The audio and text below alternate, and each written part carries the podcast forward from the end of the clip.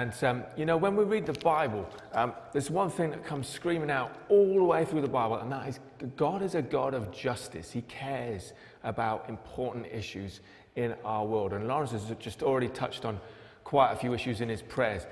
Uh, we're going to this month think about issues of justice. There's so many of them. Uh, we're going to just touch on four. Next week, uh, we, have got Henny and Werner coming to, to be with us. Uh, they work for Open Doors, and uh, they're going to come and talk about the persecuted church. And uh, they're old friends, and we're looking forward to welcome them, welcoming, welcoming them to be with us.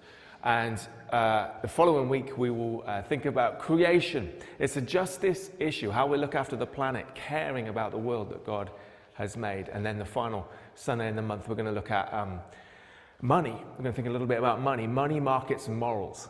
And uh, um, there we go. So we'll give it a go and uh, think about these big issues. We just could scratch the surface, I guess, but there we go. And this week, we're thinking about the issue of race, racial justice.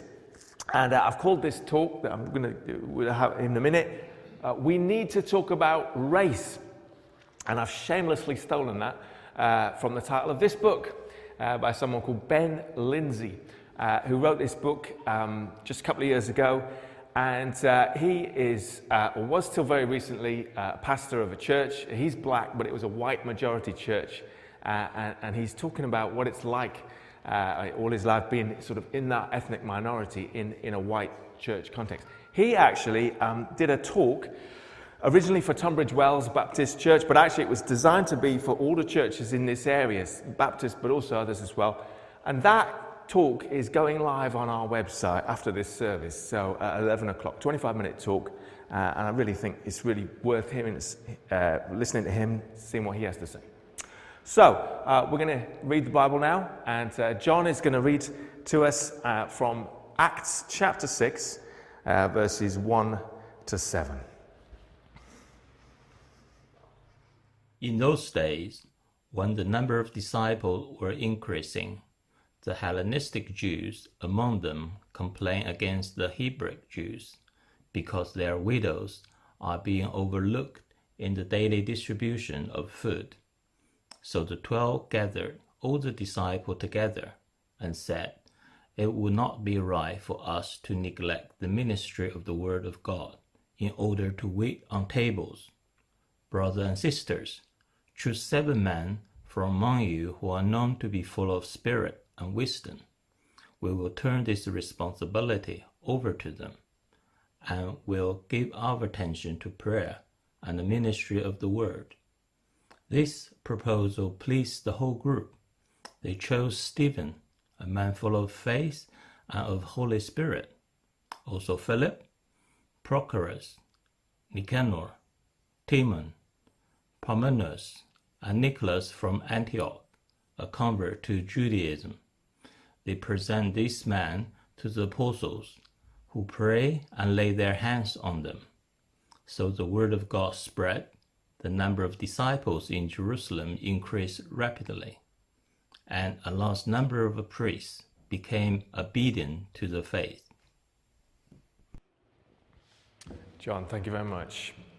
It must have been so incredible to be part of the early church. You just have to read through the book of Acts to see the excitement, numbers being added to, uh, to, to, to their group daily um, rapidly growing. Uh, that day of Pentecost, when the Spirit came in power and they all heard uh, the message from the Apostle Peter in their own languages. And uh, you know, they saw miracles, they saw demons being driven out. Uh, they lived together in fellowship and shared their possessions together. It was an extraordinary time, and you can just see the excitement of it as you read the book of Acts. But there were problems too. Uh, you know, when God moves in power, that doesn't mean you're going to have no problems. there are going to be issues, and you've got to face them head on and you've got to look at them. And one of the issues was persecution, uh, as we'll look at that next week. But another issue was actually that of racial justice. Now, the big issue that they were going to face was going to be the bringing together of Jews and Gentiles. Yeah, it was like never the twain shall, shall meet. You know, uh, the Jews were God's people and the Gentiles weren't until now. and God brought them all together. But actually, that hadn't happened properly yet in the book of Acts. That happens later in the book of Acts. This passage here deals with a more internal, uh, among the Jews, but nonetheless, an internal issue of racial justice. Now, I love this passage, and I've preached on it, uh, and I've read it many, many times. And there's brilliant lessons in this passage about leadership, about empowering others, about knowing what God's called you to do, and all these things. But you know what? The fact that it's actually a passage about racial justice is, is something that I missed until recently. It's something that I overlooked. And actually, that's kind of the point of this message. It's easy to overlook. So the numbers of disciples were increasing, and there's a complaint arises. Now, people love to complain, don't they? don't they? and when you think, oh, here we go, someone's just going to have a moan. And sometimes people just want to have a moan. But you've got to ask also, is there something behind that complaint? And in this case, there really was. The Hellenistic Jews were complaining against the Hebraic Jews because their widows were being overlooked in the daily distribution of food. Now, in early church, they knew that the widows were vulnerable people in this male dominated world. If you were a widow, you needed looking after. And it was a top priority in scripture and for the people here to look after widows. And some of them weren't being properly looked after. It was actually a serious issue. But who were these two groups? They were all Jews. They all believed in the God of Israel and had come to find faith in Jesus. But they actually had two different cultures. The Hebraic Jews were the ones that were, were kind of, they spoke Aramaic. They didn't speak Hebrew, they spoke Aramaic, which is kind of derivative of Hebrew, the language of the day. That's what they spoke. And they were well and truly part of that Hebrew culture. And they were the majority culture. Um, the Hellenistic Jews spoke Greek. And not just that, they, they were kind of Greek in their culture. They, they were different. Now, they were in the minority. Now, we don't know how much, what the percentages were, but one uh, guess that I read was that between 10 and 20% of the Jews in this community were Hellenistic Jews. So, a significant minority, but nonetheless a minority. And what was happening? Their widows were being overlooked. So, I want you to just notice that word overlooked. it wasn't on purpose. It wasn't intentional. They were being overlooked. Now, when it comes to the issue of racial justice, racism, I'm going to just say, I'm sure that when we hear blatant over racism, we're shocked. We're appalled. We, we're not good with that. we know that's wrong. And I'm going to take that as a given. and yet, racial just injustices can still take place because people can get overlooked. And things can happen without us realizing it, without us seeing it. We sang that song, Open the Eyes of My Heart, Lord. And actually, we need our eyes opening to the things that we don't see. Now, the Hebraic people just didn't see it. Why? Because they were the majority culture. They didn't see the issue. But when it was brought to their attention, what did the apostles do? Well, they gathered a meeting, they gathered everyone together, and they listened. And if there's one key thing we need to be doing when it comes to this area of justice, is we need to be listening. Just listen. What is the issue here? Tell me about it. My wife Tanya did the talk earlier, and uh, she uh, looks white, but actually she's mixed race. Uh, her dad is Sri Lankan and her mum is English. And uh, she has a sister called Cheryl who uh, they have the same parents, but she's got darker skin. Cheryl's got darker skin. Now, growing up in Felbridge, just the other side of East Grinstead, Tanya had no problem, really, but Cheryl faced racism in school. Same parents, same school, same place, but a different experience. And Cheryl's friends, who were all white, said, Oh, you know, don't worry about it. Just, you're being oversensitive, Cheryl. It's not such a big deal. Uh, you know, and they were good friends, and they still are. She's still friends with them. But they didn't get what it was like for her. It was different for her. In fact, she didn't find anyone who really got what it was like until she met Brian, who's now her husband. He's Canadian, but he happens to be half Sri Lankan and half Scottish, of all things. it's okay, God loves Scottish people as well. I really believe that. but until she met Brian, and he was the first person that she met who actually said, I know what you mean. I know what you mean. Now, it was not intentional for all of her friends, but you know what? Um, we can overlook this. We can so easily overlook this. So it's so important to listen. Now, the apostles could have said, Oh, we're so sorry about this. This is terrible. But then done nothing about it. now, it wouldn't have been much use, would it? And I'm afraid sometimes when we hear about things like this, we say, Oh, I'm so sorry. It's terrible. But then we don't do anything about it. and it's not really any use being sorry, then, is it? Because it doesn't really do anything. Or they could have said, Look, you're making a mountain out of a molehill. Most people are being fed. Just get on with it. You know, sort yourselves out. no, they listened. And then they were attentive to the issue. We're told here that they gathered everyone together. Now, they said it wouldn't be right for us to neglect the ministry of the Word of God in order to wait on tables. They weren't saying that this was beneath them, but they just thought we need to take this seriously, but we know that we have a calling to ministering the word of God. So what they did was they said, choose seven men from among you. They were all men, and we'll talk, that's another issue, but we'll talk about that another day. Choose seven men from among you who are known to be full of the Spirit and wisdom. We will turn this responsibility over to, to them and we'll focus on what God's called us to do, to prayer and to the Word.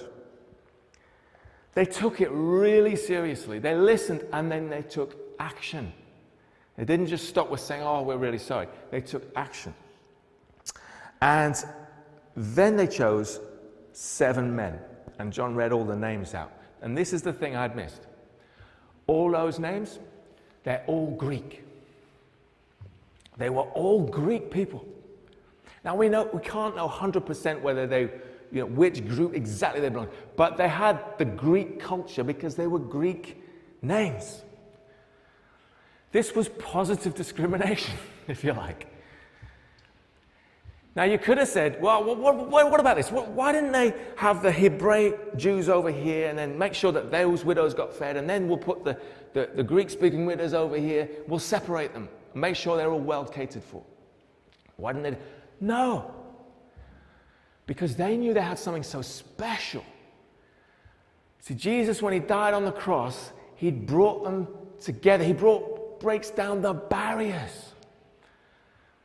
And they, they had this incredible life in community that they'd never experienced before, and they did not want to lose that. So they had to work quite hard. And so what did they do? They appointed seven men to do this who were all kind of Greek speakers and they had Greek names. Now you can say, well, wait a minute, what about the Hebraic widows, aren't they going to get overlooked? Well, no, because there's 80% them. They're going to be fine. we have to look after the minorities. Now, here in Pembury, you may have noticed, but we're mostly kind of a white part of the UK. Um, the 2011 census, uh, in that there were, I think, 86% people describe themselves as white. That means like 14% ethnic minorities. So 10 years later, we've all done another census, and we'll have to see what the results are there. But actually, in the 2011 census, the population of Pembury was 97% white, and so 3% ethnic minorities. So, not, but it really is. We're, we're, we're more white than a lot of other places in the country. And uh, it may have changed, it probably has changed a bit, but let's just say when the results come out from the 2021 census, it's like 95% white in Pembury and 5% uh, ethnic minority. We could say, well, it's not a big deal then. what does God say? He says, you know what? I'm going to leave behind the 99 and I'm going to go for the one. That is what God is like. He cares for the one. He cares for every single one. He cares for you. We all matter to God. We're all important. Our issues are all important in His eyes. We might get overlooked. Certain things might get overlooked, but God sees it all. And if it matters to one person, it matters to us all. And so let's say we're a church of 100. Proportionally, then, let's say we have three people who are ethnic minorities or five people who are. What matters to one person matters or should matter to everybody. When one part of the body suffers, we all suffer.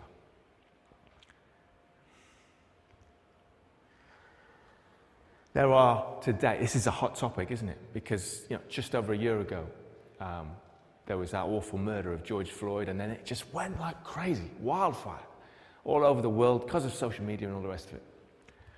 And I know that, you know, all sorts of voices rising up, angry, angry voices. We understand that. But sometimes we can feel a little bit on the back foot and say, you know what, uh, yeah. And, and there are some voices kind of in our culture today that are almost trying to say, well, you know what, we're right and you're wrong. and it's kind of an unforgiving voice. And so the temptation might be, well, I'm just going to back off from this because if I say something, I'll probably say the wrong thing anyway. we in the church should actually be at the forefront of fighting for justice. Amen. Thank you racial justice, of course, all sorts of other justices as well. But we need to have our voice in there. Now, we understand forgiveness, we understand reconciliation, we understand the heart of God. And so we, our message is so much better. But this is on the heart of God. We don't want to get cancelled out in our cancel culture. We've got to speak out for justice and do it fearlessly. And you might say, Dan, what do you know about this? You're white and all that, you know. Well, it's because I'm white that it's really good for me to talk about this. You say, Dan, you don't understand about this. You're going to get it wrong. For sure.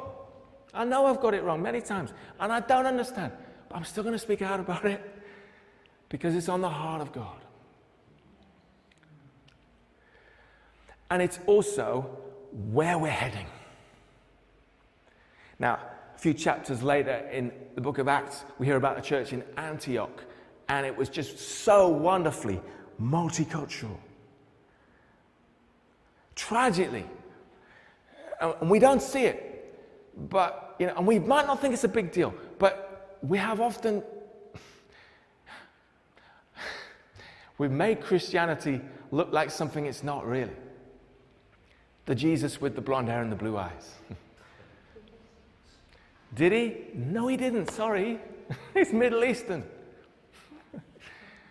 yeah, that's not just in old paintings, that's in Hollywood today. You know, there's a, a whole lot of history. And we might say, look, it's not a big deal. Look, get, get past it. I'm always amazed when I meet people, say from other countries, and, and, and they, they, like, okay, maybe a former colony, or maybe a country where the British took their culture and Christianity with them. And there's still this perception yeah, that's a bit of a white man's religion. I said, What? No, don't be crazy. I got to listen. I got to listen. so they took this incredible act to look after the, the minority, and uh, they paid attention. They took radical steps to bring about justice within their community. And what happened? The word of God spread like wildfire. The numbers of disciples in Jerusalem increased rapidly, and a large number of priests, of all people, became obedient to the faith. God blessed them. They grew in number, and they face these issues head on. Now, folks, where are we heading? We are heading ultimately to share in God's presence in heaven with the early church in Acts, with the church of all history, and with our brothers and sisters all over the world today. And you know, you get what I'm saying. At Revelation chapter 7, John has a vision of heaven. And what does he say? He says this After this, I looked, and there before me was a great multitude that no one could count from every nation, tribe, people, and language, standing before the throne and before the Lamb. They were holding white, branch, uh, white robes and were holding palm branches in their hands. And they cried out in a loud voice Salvation belongs to our God, who sits on the throne and to the Lamb. All united with one voice, and yet different tongues, different languages, different tribes, different nations. Sometimes we might say, Well, I don't see color. But you know what? God does see color because that's the way He made us. He made us different. And those differences remain in heaven. God loves diversity. And they're all united. Why? Because they're all praising and worshiping God on the throne. They're praising and worshiping Jesus who died for them.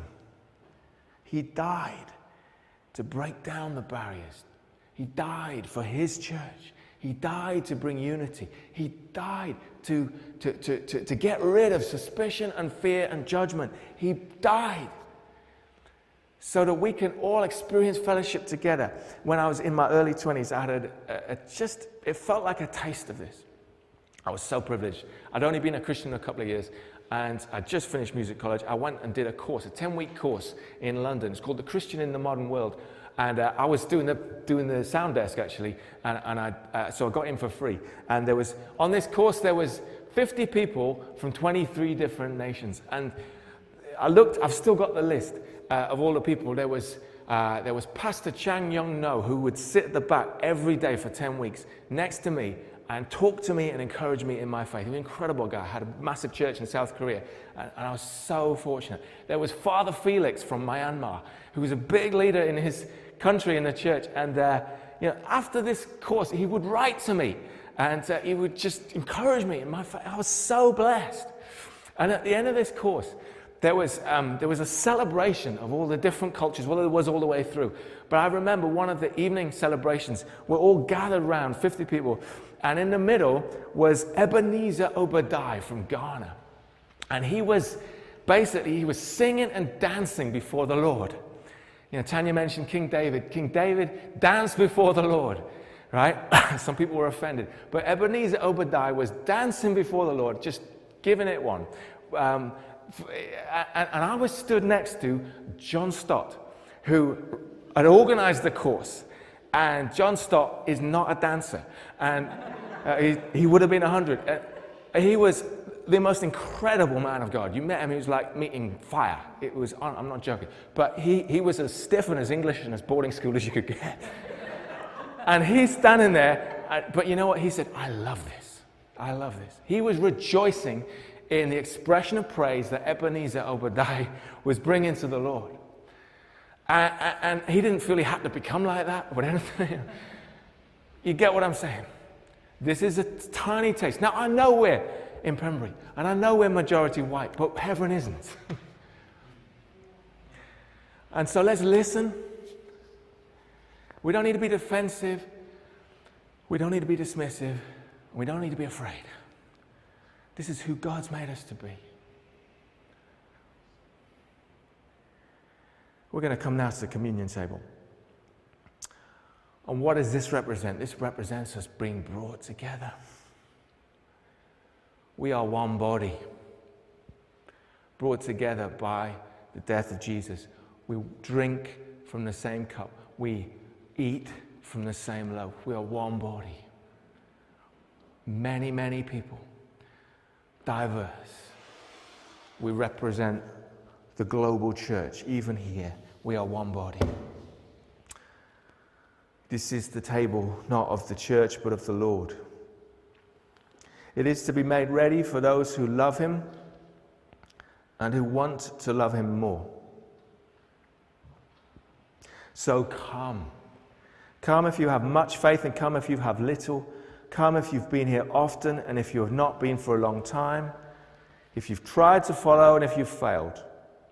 Come not because I'm inviting you, but because Jesus is inviting you. And it's His will that those who want Him should meet Him here.